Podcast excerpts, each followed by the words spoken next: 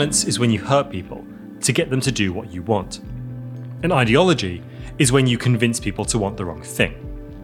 This opposition between two fundamentally distinct kinds of power has often been seen to exhaust the forms of power that capital exerts over us. But, argues Søren Mau, a young communist philosopher from Denmark, to grasp some of the fundamental questions of our era why has capitalism not collapsed? Why can we not escape it? And how does it seem to strengthen itself through crisis? We must understand a third form of power. That form is what Marx called the mute compulsion of capitalism, and what Søren calls the economic power of capital. This power can often seem abstract, elusive, and yet its basic idea is extremely simple to grasp. We are compelled always to return to the market for our survival because capitalism does not let us grasp the means through which we might live without it. Søren's work is similarly abstract, dealing as it does with capitalism in its ideal average, rather than in its specific instances. But his account starts very concrete, with what he says all humans have in common their vulnerability, their capacity for surplus production, and their use of tools. It's from these very practical beginnings, rooted in what we do every day, that Søren builds his systematic account. My name is Richard Hames, and on this episode of Novara FM, I spoke to Søren about the role of anthropology in Marxism, how the French philosopher Michel Foucault couldn't finish his own project of analysing power because he rejected Marxism, and how capitalism persists through it all. Søren, welcome to FM. Thank you for having me. So you're the author of Mute Compulsion, a Marxist theory of the economic power of capital. The reception of the book by the standards of Marxist tomes has been pretty extraordinary. Universal acclaim, uh, huge excitement among the, the mass ranks on Twitter. Uh, when can we expect a GQ profile? When will you be made uh, Time Person of the Year? How does it feel to be the kind of the, the young face of Marxism? Well, uh, the reception of the book has been very overwhelming, and I'm surprised how many people have read it. And uh, it's really nice that uh, apparently a lot of people find it useful. That's really great, and also, yeah, a bit overwhelming sometimes. What's the problem you're trying to solve in the book? A kind of standard account, uh, Marxist account of power might go something like this. You know, there's a this is of course going to be very stereotyped, very simplified. Uh, don't write in. In the beginning, there were extremely violent processes of like enclosure and enslavement. Uh, and then there was a kind of establishment of a relatively calm era that is enforced by ideology. And then throughout the world, as capitalism expanded, it had to go through the same violent process of bringing uh, bringing societies into capitalism. And then occasionally ideology fails, possibly because of a capitalist crisis. And then we have to go back to applying violence to bring people back into line. This doesn't capture, of course, all of social reality. And so I'm wondering what work does your concept of mute compulsion or economic power of capital do to explain something that is left out of this account? Well, I think that in the what we could maybe call the era of classical Marxism in the late 19th century and early 20th century, uh, most Marxists tended to emphasize the violent power of the state uh, when trying to explain how capitalism expands and reproduces itself. And then I think from the interwar years and onwards, especially in the context of working class support for fascism in Europe, um, more and more Marxists started emphasizing the importance of ideology. I think one of the underrated thinkers of ideology in that period is uh, the German uh, psychoanalyst uh, Wilhelm Reich, uh, who wrote some very good things about how important ideology is for reproducing capitalism. But there has been a tendency in Marxism to focus a lot on these two forms of power, violence and ideology, and, and basically assume that, that power basically has two fundamental forms, violence and, and ideology, and that they can play different roles in different periods and uh, in capitalism in different uh, places in the world. But what I claim in my book is that what I call economic power or mute compulsion, with an expression borrowed from Marx, is a third form of power, a form of power that can't be reduced to violence and ideology because it doesn't directly address people, it addresses uh, our social and material environment in a way that forces us to do certain things, uh, which is something different from how ideology and violence works. And this is not a, a new idea. It's very well described in Marx's writings, and lots of Marxists have written about this. I just think that nevertheless, there has been a tendency to focus on violence and ideology, which also had certain historical reasons, but you know, it's also important to uh, see how uh, economic power is something else, and that Uh, it's also an important thing to understand for under, if we want to understand why capitalism hasn't collapsed. Should we associate the different forms of power with different phases of capitalism? So the way I kind of suggested earlier was that there was a sort of violent beginning and then there's a kind of yeah. ideological sustainment and then perhaps you're saying there's also a kind of mute compulsion or is that are they all there all the time or is there in some ways an ahistoricism to the way in which you encounter it because you're trying to get yeah. to this abstract core of like the fundamental idea of capitalism rather than its actual particular historical instances well, actually, I'm not sure about that. I'm I, I don't have an answer to that question, and I would. I think Marx sometimes seems to suggest that violence tends to be replaced by economic power in the history of capitalism, and then at certain points, certain critical points in the history of capitalism, during crises or uh, uprisings, and uh, yeah, like imperialist expansion, as you mentioned earlier, then it it can become necessary again to rely more on violence. But I'm not sure that's a fruitful way to look at the history of capitalism. And I think there's a danger of underestimating the importance of the continuing importance of violence in the reproduction of capitalism. And I mean, uh, it's obvious that without the threat of violence that the police and military represents, that it wouldn't be possible to maintain private property. So the violence of the state and violence more generally uh, continues to be an extremely important feature of capitalism, which is always there and which is necessary. So my project is not to claim that mute compulsion or economic power has replaced other forms of power or that uh, violence and ideology are not as important as people say they are, something like that. I, it's just, it's more something like, in addition to violence and ideology, which are both necessary forms of power, in capitalism, there's also a third form of power. So even when it seems like violence is absent, for example, we still have not only ideological domination, but also something else, which is e- economic domination. So there's a very general idea here, perhaps, that we are locked into doing things in certain ways because of decisions that have been made in the past. So we could think about things like critical design theory. So people talk about, for example, the construction of cities. So the yes. construction of cities in certain ways entails the construction of cities in certain other ways, and you know so on and so on and so on yeah. through these sort of thousands of years. Uh, we can also think sort of biological metaphors. So there's this idea of niche construction in biology, where an organism will manipulate its environment such as to make itself more likely to reproduce in that environment. Mm. And I'm kind of wondering whether or not you think there's a sort of an analogy there. Yeah. And if you're saying something sense. more specific, right? So like, what is the specific thing that capital does in order to reproduce itself that is not captured by this more general idea that there's a sort of path dependency to the world where certain decisions at certain points entail making certain decisions at certain later points. Well, it's not just a matter of decisions made in the past, it's also a matter of practices done every day, everyday practices. You know, one example of, of that is um, price movements. That's one of the uh, expressions of the, the mute compulsion of economic relations Or one of the mechanisms through which capital shapes our environment in a certain way, which we have in, and shape the, the context within which we make choices.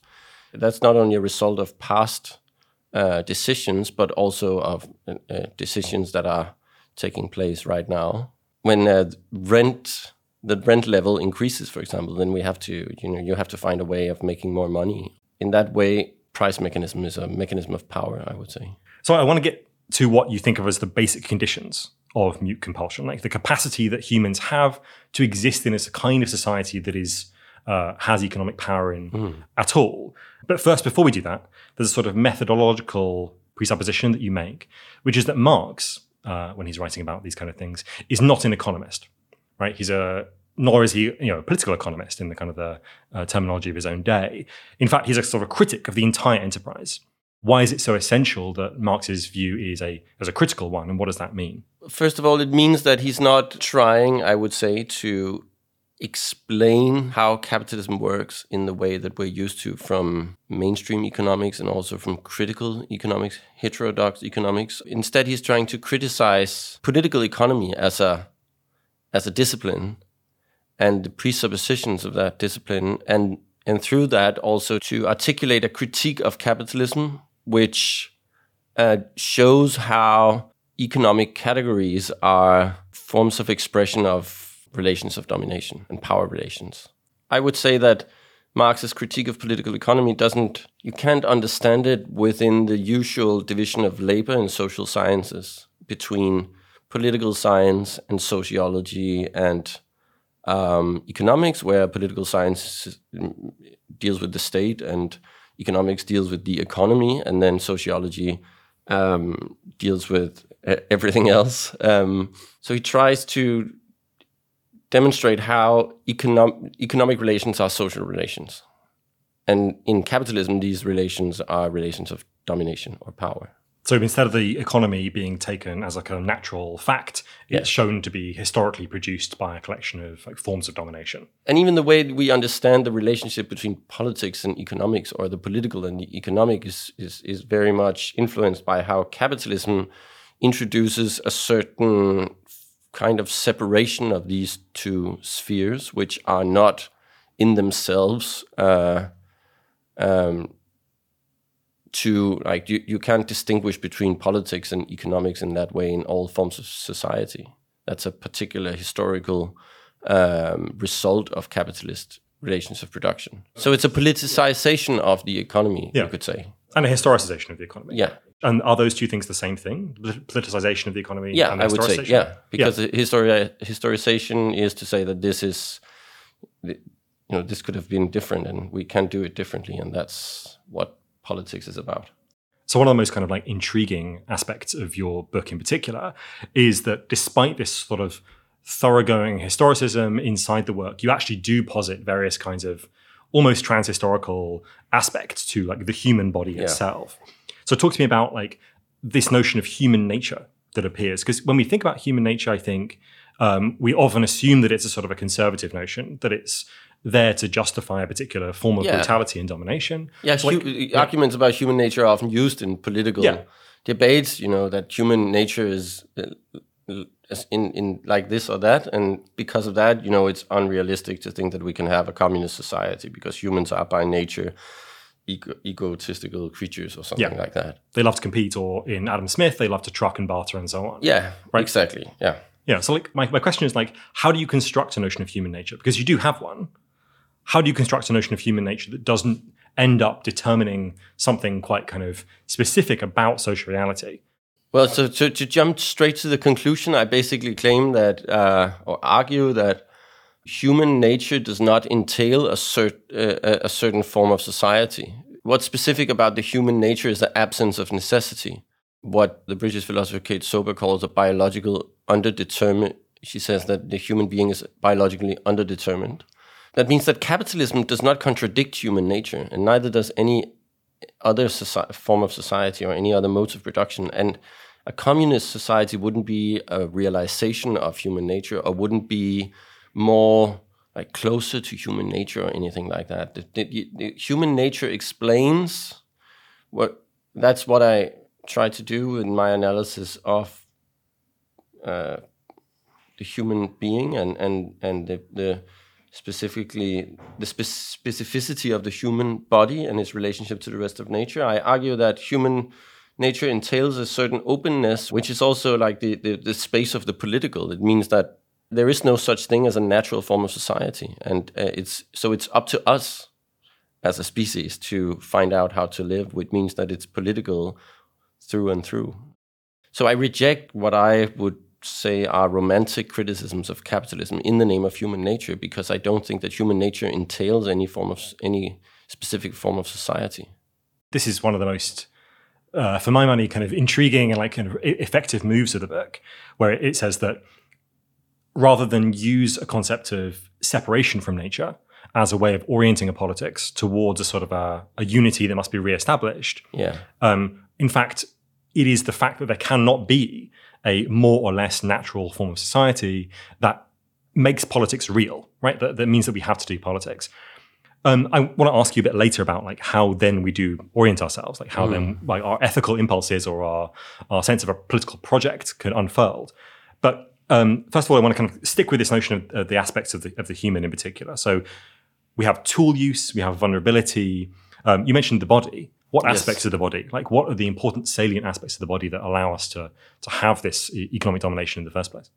Marx has some very interesting ideas about the importance of tool use for uh, hu- the human relationship with the rest of nature, and uh, so he he he uh, cites approvingly um, Benjamin Franklin's definition of the human being as a tool-making animal. And Marx speaks of tools as organs, which I think is more than a metaphor, actually one way to develop this insight is to say that in contrast to other species humans hasn't evolutionary developed organs that are specifically uh, related to a or related to a specific natural environment. Instead we have so we don't instead of organs functionally uh, um, adjusted to cer- to a certain ecological niche or uh, natural habitat we have um, we have tools which can be we use tools which can be seen as organs that can be detached from the body and and developed and centralized and uh, um, as if uh, you know birds could take off their Beak. peak yeah um, and so the, the the consequence of that is that the, that there's no that there's a, a enormous flexibility in how the human being can relate to its surroundings and that it's in a certain sense it doesn't really belong anywhere and or or another way to put it is that it belongs everywhere that, that it can live in many different places because it can uh, because it can um, adapt its body through the use of tools among other things. The specific structure of the human body entails an an underdetermin an indeterminacy in the relationship to its surroundings, which is the basis of history and politics. That's why the reproduction of the human be- species can take so many different forms, and why it's possible for this uh, creature to become entangled in property relations. I quite like the idea that this podcast is being transmitted to our listeners through a sort of detachable beak uh, via this, these microphones and the uh, That's right. detachable uh, mouth that uh, lives in the speakers they're listening to this through. Um, tell me also about vulnerability. So humans are vulnerable to Yeah. uh, destruction. They're vulnerable to uh, the, the aspects of violence. They need to eat. They need to, Oh, yeah. you know, um, they have these kind of basic met- metabolic needs yes. how does this become a fundamental aspect of, of, of humanity? It's not it's not just our capacities, right? That allow us to be enmeshed in economic domination, No. but also the fact that we can't survive alone in the wilderness. and so Yeah. on. yeah. So I rely a lot on Marx's concept of metabolism, which basically is basically just the idea that human beings are natural creatures that has to um, that requires certain inputs, natural inputs, and produce uh, outputs, and is a part of a natural cycle of uh, material. Um, and uh, well, you could say that humans are or humanity or the human species is vulnerable in the sense that it it can um, because of its what I call its corporeal organization with a concept from Marx. Um, so that what I just talked about, the specific structure of the human body and its uh, and the necessity of using tools. Um, humans can become entangled in something like mute compulsion. So it's vulnerable to forms of power that wouldn't be able to exist in other species. Um, and um, so, so that part of the book is basically an attempt to explain why such a thing as economic power is even possible. I'm wondering about the focus on the body and to the admission, uh, or perhaps you're including this in the body, of our kind of extraordinary cognitive capacities. So I'm thinking, for example, of chimpanzees who are physically not so different from us, who live in communities, and yet who do not have capitalism. They use tools, right? Um, yeah, but they don't use tools in in the same way as humans. So tell me about that. Like, so yeah. isn't that a difference of so cognitive capacity? Yeah, and and well, it's important that I, I I don't claim that, which it would be a ridiculous claim to say that only human beings use tools. Uh, that's obviously not true. But nevertheless, I still think it's one of uh, tool use is a defining feature of human beings, not because other animals um, don't use tools, but because the human tool use is much more complex and and uh, is necessary, not on an individual level, but on a like a species level. Um, so the human species can't survive without using tools, and also humans use tools in a much more complicated way and use tools to to build tools mm. and so on. So so I think that there's a although other animals also use tools, I think human beings do so in a very in another way and in a much more complex way. I want to quote from your book. Economic power inserts itself into the gap between life and its conditions.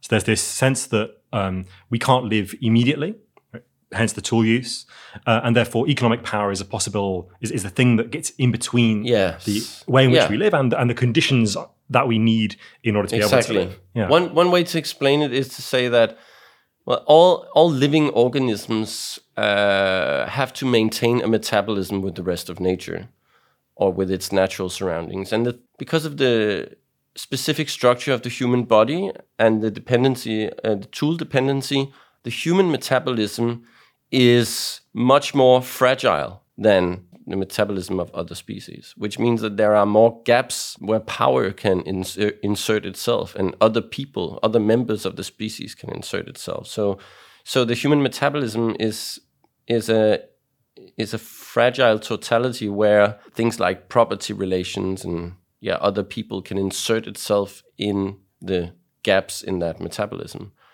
by, for example, centralizing control over the tools necessary to uh, reproduce a human community, which is basically like uh, um, monopolizing uh, parts of other people's bodies. And also, of course, um, uh, monopolizing control over land, which is an mm. essential mm. yeah. precondition of human existence.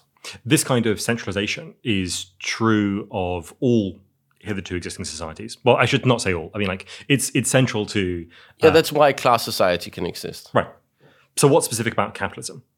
That's why uh, one part of the species can establish itself as a ruling class. Yeah. But yeah, so the specific thing about capitalism, one of the specific things about capitalism, if we are talking about power, is that um, that this precarity of the human metabolism has been um, what's the word I'm looking for? Not used, but exploited. Yeah, exploited to a degree we never seen before in human history. So, um, so you could say that it that pre-capitalist modes of production have uh, or class society class uh, pre-capitalist class societies have tended to rely more on an external power over a, met a, a, metabolic process, where whereas capital inserts itself in like in the all the gaps in the human metabolism. So instead of the typical, for example, image we might have of have of uh, medieval Europe, in which the Lord um, kind of lets you get on with uh, doing your farming and then comes and takes a tax off yes. the top of that. Yeah. Instead, it's inserted throughout the entire process. Yeah, exactly. So, what is this dependence that we have on the market?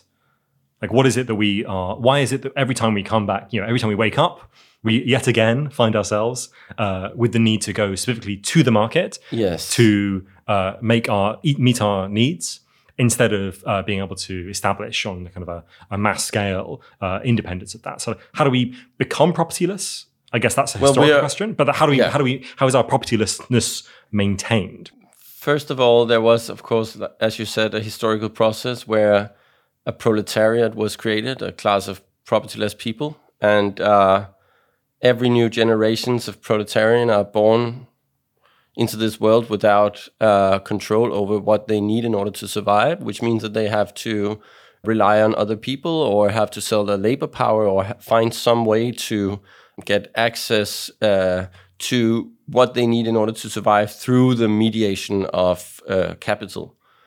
And this is this situation is reproduced, for example, by market pressures. It's simply not possible in, in capitalism to quit the market to, to because you that would require that you have so much money that you could live your whole life without having to uh, make any money again. And you know that only happens for a tiny minority. That's and only because other people don't succeed in that or don't or uh, stay propertyless. Yeah, there's a structuralness to failure. Yes. You have to necessarily a huge number of people have to fail. Yeah.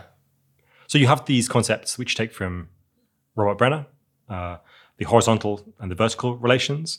Can you tell me about what those are and how exactly they kind of mutually reinforce each other and how they um, enact this sort of market pressure stuff that you were talking about a moment ago? Yes. Well, um, so you could, one way to explain it is to say that capitalism is defined by two sets of social relations.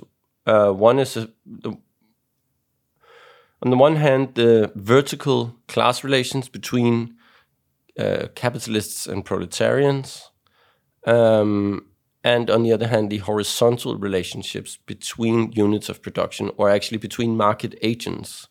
So that's relations within cla the classes. So it could it's relationships between uh, proletarians who sell their labor power in the market, for example, because they compete against each other, um, and also relationship between capitals uh, who compete against each other. So, um, and it's it's important to I think it has the, the the importance of the uh, horizontal relations have been underestimated in uh, lots of Marxist thought.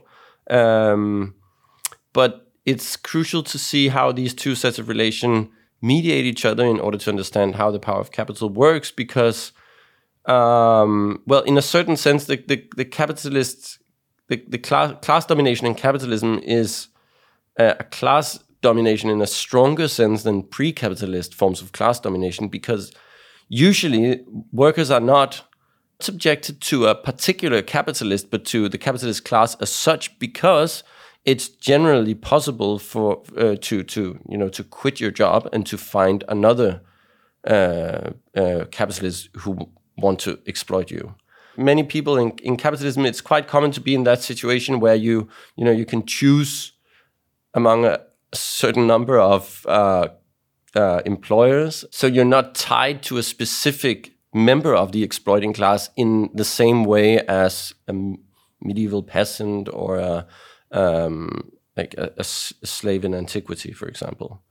Um, so, and and that's because the exploiting class is split into different uh, independent units of production. So, so that's one of the ways in which these two sets of relations mediate each each other, which means that uh, the capitalist class domination is is is an impersonal form of class domination because you're subjected to a class rather than a specific member of that class. So you're a so you're a worker, and then you have these horizontal relationships with other workers, and they are competitive relationships, right? I compete with other Yes. workers. Yeah, and that's another dimension of the horizontal relationship that competition among workers uh, um, generates uh, price movements in the price of labor power, which Downwards. Uh, yeah, Yes. exactly. so and that and that's and that uh, shapes you know the, the context that we take choices, make choices within. So uh, it forces us to do certain things. You know, if you're uh, if wages gets lower, then you have to move or you know find a new place to live or cut down on something and I want to kind of um, ring the uh, big, complicated concept klaxon at this point. I want to talk about real subsumption and its relationship to uh, biopolitics and its relationship to insecurity. So these three concepts seem to me uh, quite deeply related in your account. We have this notion of insecurity, uh, which is that we are separated from the means of our own reproduction, and therefore we have to enter into the market. Mm-hmm. Um, that changes quite fundamentally from the early modern period, right, where we get this notion of biopolitics, in which instead of uh, the sovereign power, the, the power that uh, lets us uh, simply lets us live or, or kills us, uh, you know, the king, kind of like um, stereotypically, uh, changed into a power of nurturing, of kind of production. So, how do these two things work together? First of all, how does the insecurity that capitalism enforces work with this notion that we are being, in some ways, produced by paradoxically the state, but also by the kind of wider social relations that needs us to function within it in this kind of biopolitical way? How do we match these two up? The parts of my book where I deal with that is not intended as a. It's obviously not an attempt to make some sort of historical analysis. It's just a suggestion to maybe uh, look at the phenomenon of biopolitics th- through the lens of uh, a Marxist analysis of capitalism, um, and I and, and suggest that, and I'm and I draw on the work of Silvia Federici uh, in in that uh, section of the book um, to suggest that the rise of biopolitics uh, was a result of capitalism because uh, capitalism installs a, such a fundamental insecurity as the at the basic level of the reproduction of life itself, uh, or uh, life of the population that the state needs to step in and assume a new role uh, to to make sure that there's a that that there's a, a, a reproduction that of a reproduction of the workforce, reproduction of the life of the population.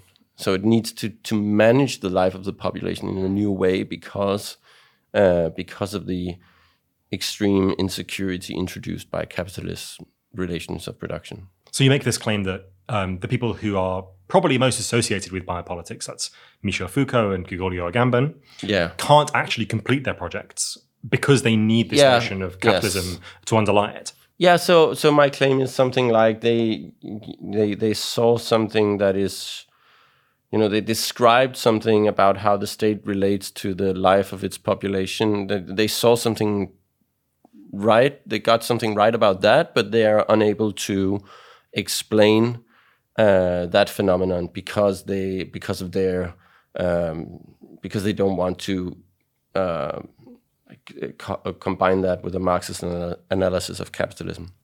And, and the same thing is true of your uh, engagement with Foucault's concept of power earlier on. So you say that Foucault's yeah. concept of power, which he understands as the conduct of conducts, yeah. the structuring of uh, which behavior. has a lot of good yeah. uh, things. I, I, I, yeah. But also similarly, you say can't be completed because it lacks this overall social determination. Right, it lacks the way in which it understands society as a whole as determining conducts, rather than just individual institutions or micropolitics. Kind and also just that his his uh, I was about to say reluctance, but I think I need a stronger word. Um, his uh, his antipathy. Uh, yes, antipathy to to introducing um, questions of property mm. in his analysis um, made him blind to certain things, and uh, that's a problem in his analysis. But there are, and I also briefly discuss that in the book. There are some, I think, some good historical reasons why he wanted to distance him, himself from Marxism in the in in 1970s France, and uh, some of them I, I, actually find quite sympathetic because there were uh, there, there, was a lot of um, well Marxist dogmatism in in that period in France. Although there also was a lot of uh, extremely anti-dogmatic Marxist uh, theory going on. So Foucault is always such a controversial figure among Marxists, and a lot of Marxists just uh, reject everything from him because he's so um, because of his attitude toward Marxism. But I think that we should read his his what he says about Marxist and Marxism as a as a critique of certain forms of Marxism in France in the 1970s, rather than a like a rejection of all forms of Marxism. There's a there's a problem that I don't think has been like fully articulated in uh, social science in general. Let's say, which is what I try and think about as uh, called the buck stopping problem. Um, different schools of thought say so X is happening because of Y, but Y is happening because of Z. When we get to Z, we say, okay, now that's a real cause. That's a real like reason for something to happen. And that's why Y can't be the point we, we have to end up on as our cause. And then we have to say it's Z. And other people come along and they say, no, no, no, it's, it's actually Y that's the cause. And that's a real cause. And I wonder how you think about like what is a proper cause in understanding history. well, I, I I'm not sure I understand what you mean, and I'm not sure that I can give an answer to question to that question on Question such of what a causes are in history. such No, no, an- Okay, totally such a general level. that I think yeah, we, we would have to go into s- discussion of Aristotelian philosophy here. Uh, if we, I mean, what is a cause? Uh, is that what you're asking? I mean, what is a cause? Uh, is that what you're asking? I'm asking like what you take as a valid. How do you check that the thing you've arrived at? So, for example, we're saying, okay, Foucault has this account of power, but Foucault's account of power relies on a, a different account, like or kind of is just the mere surface of a more profound account, which is like Marxist account. And then, you know, physicists could come along and say, well, you know, Marx's like account is just like a surface of like a, a Yeah. ongoing physical process. I And think, so we have this kind of political question of like where we stop in our Well, analysis, right?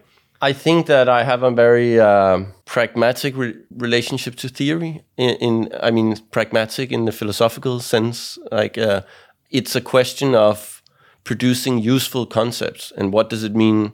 Uh, and, uh, what does useful mean here? Well, it means useful for understanding whatever you want to understand. So, so, so I'm trying to produce th- what I try to do in the book is to produce a theory that can help us understand capitalism, because ultimately I think that although I don't think it's it's definitely not necessary to understand something in order to fight it, but it can sometimes be helpful to understand capitalism when we uh, when we're trying to abolish it and struggle against it. So, so I think that um, the, the the important question is, or the the answer to your question is, it, it's a, it's a question of constructing useful theories for that purpose.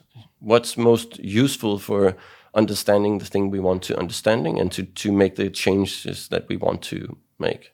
And so that in that sense, I, I that's what I mean by a pragmatic uh, relationship to theory. Ultimately, it's a question of of producing useful concepts that can help us do what we want to do. And in this case, that is uh, destroy capitalism. Let's put a pin in the question of pragmatism, and I'll ask you some questions about that in a second. I want to turn to crisis. Yes. What does it do? How does it appear in your account? Um, and what is its utility to capitalism? Because in some sense, the kind of question that you pose on the back of the book, on the blurb, I promise listeners I've read more than the blurb of this book. it's not apparent perhaps in my questions, but I have. The question really that you're trying to answer is why is it that capitalism has persisted? Even though it seems to encounter internable crises. In fact, one could say that the period since 2007 and the beginning of the global financial crisis has been one of essentially just like perpetual turbulence. And it doesn't really seem to me like Since the 1970s, actually. well, this is the this is the long downturn argument. Yeah, I mean, this is Or since always. I mean, so. Why is it that it doesn't? Its crises don't um, make it fragile, or to use sort of a term from uh, a theorist who might not kind of uh, generally appear on Novara podcasts, anti-fragile. Why is it that it gains strength from crisis? well, um, I, well, it's um, first of all, I I I want to emphasize that I'm not I'm not claiming that crises are nothing but an internal reproduction mechanism in capitalism. Um, many many Marxists throughout the history have uh, seen crises as um, as as a, as a situation where it would be easier to overthrow capitalism. And I think that in a certain sense that is that can be true. I mean, crises are often uh, associated with uh, also like a crisis of legitimacy uh, for capitalism, and um, crises re- often result in um, things like uh, downward pressure on wages and higher unemployment rates and so on, and that tends to genera- ge- generate uh, protests and critique of capitalism and so on. So I think that uh, crises are definitely can be definitely a, a danger to capitalism, but if you look at what at the results of the crises in the history of capitalism, it has often been crises has uh, have often been uh, followed by a period of expansion, um, and that's because crises also sets in motion mechanisms which help to restore conditions of profitability and prepare a new round of accumulation. For example, by lowering wages and increasing unemployment, increasing competition among workers, um, increasing the pressure to expand into new markets for capitals, uh, and so on. So that's why uh, crises. I think we should look at we should understand crises as risky, uh, like a, a, risky way of um, securing the conditions of a new round of accumulation. And, and, and well, capitalism necessarily generates crises. So capitalism undermines itself in a way, but only partially, and it and it has to do that in order to in order to save itself also. So crises are also so they're not only, but they're also one of the ways in which capitalism reproduces itself. So a really good example from the actual history of capitalism of a crisis turning into a new phase of accumulation is what's called the logistical revolution. Logistical revolution. Let me say that again.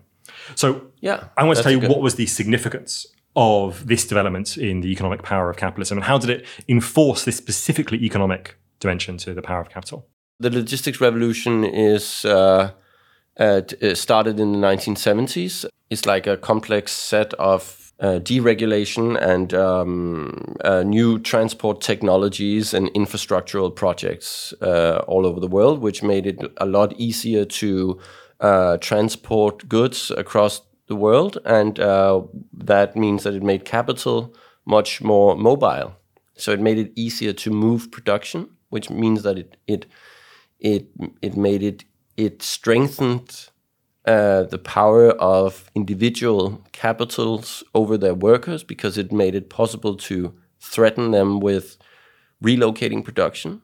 Lower transport costs uh, is also a way of fusing labor markets or fusing markets in general so that workers who are located in different areas of the world actually begin to compete against each other and it also uh, strengthens the power of capital uh, over the state because it makes it uh, more difficult for states, na nation states, to impose regulations because it's easier for capitals to to uh, yeah to relocate production. So. So what the logistics revolution did was to make capital more mobile, and mobility is a is an important weapon for capital. Of course, the, the logistics revolution was partly a result of the crisis tendencies in the late 60s and early 70s, uh, which uh, generated incentives for these processes of standardizations and you know the standard container and increasing uh, uh, container ship um, size and so on. It's one of the most kind of interesting stories that, for my money at least, sort of combines all the different three aspects of power. So, for example, um, lots of the containerization, lots of the uh, demand for a regularization of trade and a regularization of logistics came from the military. Right, so yeah. uh, it comes from the problem that the U.S. military has in Vietnam, yeah. and this is partly the kind of the, the bootloader for this logistics revolution. And of course, there's also the question of how China gets kind of absorbed back into the, the global market, having separated itself off yeah. beforehand. But then once this has happened and you have this offshoring, it also allows for certain kinds of uh, right wing nationalists to say, look, your jobs have been stolen by you know the Chinese, quote oh, unquote, yeah. and then you get this ideological aspect in which the, that's right. Paradoxically, wages can be suppressed even more yeah. by attacking the left, and so there's a real kind of complicated and that's story actually a good about, example you know, of being used. That's a good example of how economic power and ideological power are closely connected, right? Because in in the in my book I I focus exclusively on economic power, but of course it doesn't eh, in in in its concrete ways of functioning it's not separated from other forms of power, and that's a good example of that. Hmm. One of the very concrete ways in which we are locked into a world, not just through the logistics revolution, uh, is fossil fuel capitalism. And I wanted to kind Yeah. of ask about how you think. I mean, lots of the work in the book is uh, refers to Andreas Malm, who's you know, been on the podcast before. I want to think about like how you see fossil fuel capital as a particular kind of infrastructure, locking in a certain Yeah. kind of world, and and whether or not you think that's a form of economic power, or should it be like understood slightly differently? you know, capitalism's destructive relationship to nature is not really, I, w- I wouldn't call it a form of domination. I, I mean, I wouldn't use that term to uh, describe uh, capitalism's relationship to nature because I would only use that concept, like domination, to refer to relationships between uh, human beings. But it's, but obviously, capitalism is incompatible with a stable biosphere and economic power reproduces capitalism, and in that way, it it it it it uh, contributes to um, the ongoing uh, climate crisis. But one of the ways in which the logistics revolution has enhanced the power of capital is that it changes what it means to how we could imagine uh, transitioning to something else, creating like a, a non-capitalist or a, a communist mode of production, because it has allowed for a tremendous increase in the international division of labor, which means that there are large areas around the world that only produces a, a, limited number of things because it produces for the, for the market and for the international market.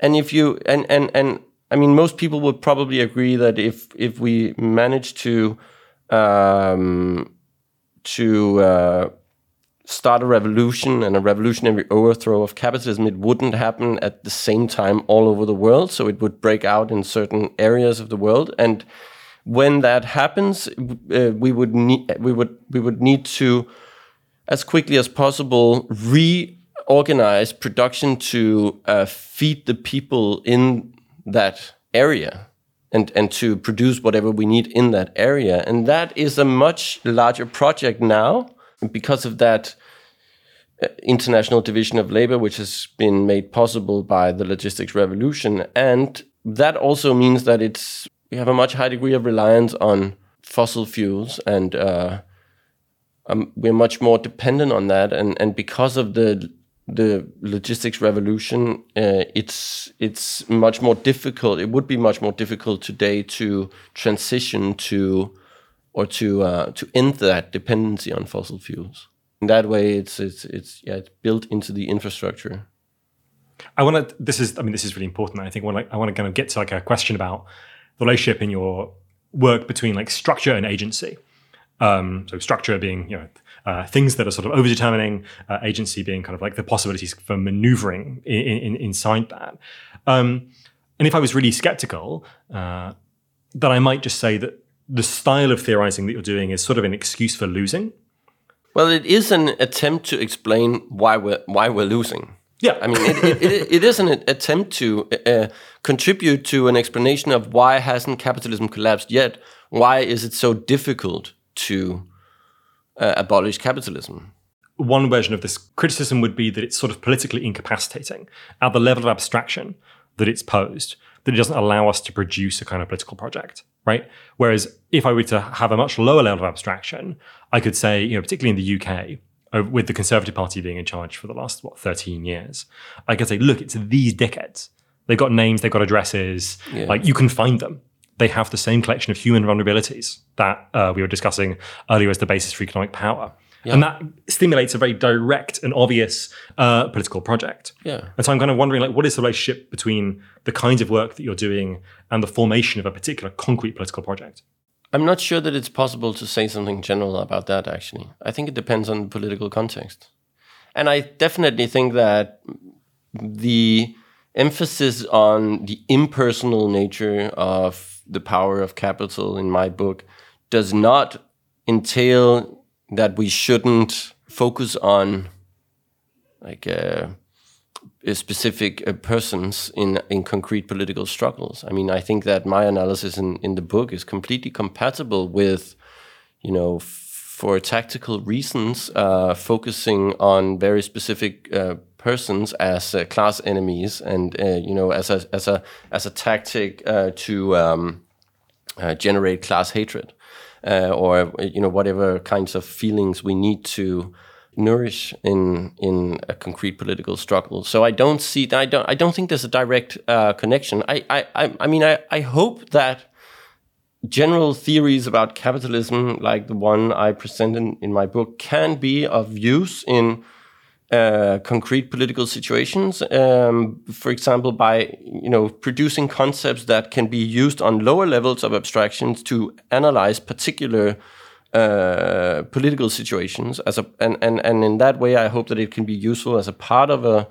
Uh, uh strategic in pr producing strategically relevant analyses of concrete situations, but I don't think that we should derive um, political strategies from abstract theory. I think it's really important to be to formulate political like, tactics and strategies on the basis of concrete analyses of concrete situations. To quote Lenin, not the person I was imagining you uh, were going to quote that. I want to put to you another criticism uh, that was written about in Jacobin magazine in, in the review of the book. This criticism is that there's a distinction often made between power and domination. And you don't make that distinction. You don't have a, an account of the difference between these two things. What that entails is that it doesn't allow us to have a sense of what the legitimate use of power might be, right? It doesn't allow us to have a positive political project. You know, there are questions. For example, what kinds of structures, what kinds of uh, design uh, choices uh, might socialists want to put into place in a future society? Um, and yet, it doesn't seem like, from the perspective of your work, which doesn't distinguish between domination, mm. which is assuredly bad, and power, which is a more neutral, open category, doesn't distinguish. Therefore, like, how do we orient ourselves? Like, and we've already excluded, of course, uh, as we talked about earlier, this orientation towards like overcoming the split with nature, right? So that's not an orientation we can use. So, like, how do we uncover the kind of the um, the first sparks of like political projects themselves from this abstraction, or, or do, do we not, as you were mentioning maybe a moment ago?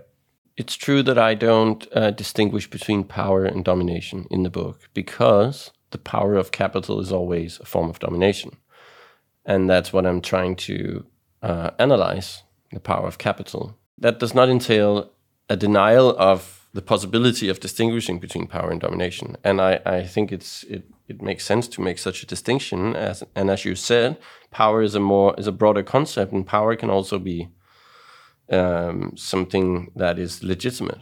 Well, I think my answer would just be that that's not what I'm concerned with in my book. You know, I'm concerned with uh, the power of capital, so I'm only concerned with domination, and that's another project to try to formulate uh, uh, something about how uh, power could be legitimately exercised in, uh, in, a communist society, for example. I think um, you know I, am and I'm not sure I have a good answer to that question, but I think it's an important question and an interesting question, and I hope that someone will write something about it. I hope so too. Um, this is the question that makes everyone squirm and uh, deny that their theories are really theories, which is that I want you to kind of make some predictions. What is it that you think will happen? Uh, we're in a pr- seemingly perennial crisis. Um, if you can't talk about this moment of the beginning of capitalism, can we talk about the moment of the end of capitalism? Are there conceivable off ramps from the system of domination that we've got ourselves locked into? Is it possible to conceive of them, you know, uh, having different genres? Could we distinguish between some sort of peculiar AI apocalypse, uh, climate change breakdown leading to a disintegration of capitalism, or indeed revolution? Like, how do you see the future panning out? Or, like, if, if not to make concrete predictions, like, can you at least distinguish between the kinds of ways in which the economic power of capitalism could be, if not overcome deliberately by human action in the form of revolution, yeah, disintegrated?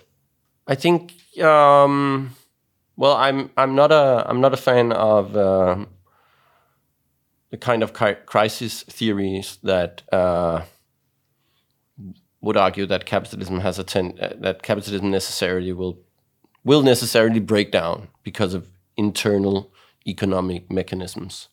Uh, I don't think that's true. Um, But I think that it is pos- impossible for capitalism to reproduce its natural conditions of existence. And for that reason, I think that if we don't succeed in abolishing capitalism and establishing something else, then uh, climate breakdown is probably the most uh, realistic scenario. I didn't mean that to sound pessimistic. Um, I don't think that it's a it's a, a, likely scenario, climate breakdown. I'm just saying that it's. I think it's either revolution or uh, chaos, and uh, yeah, I'm hoping for the revolution, of course. Thank you very much for joining us. Thank uh, you. Mute Compulsion, a Marxist theory of the economic power of capital, is available now from Verso.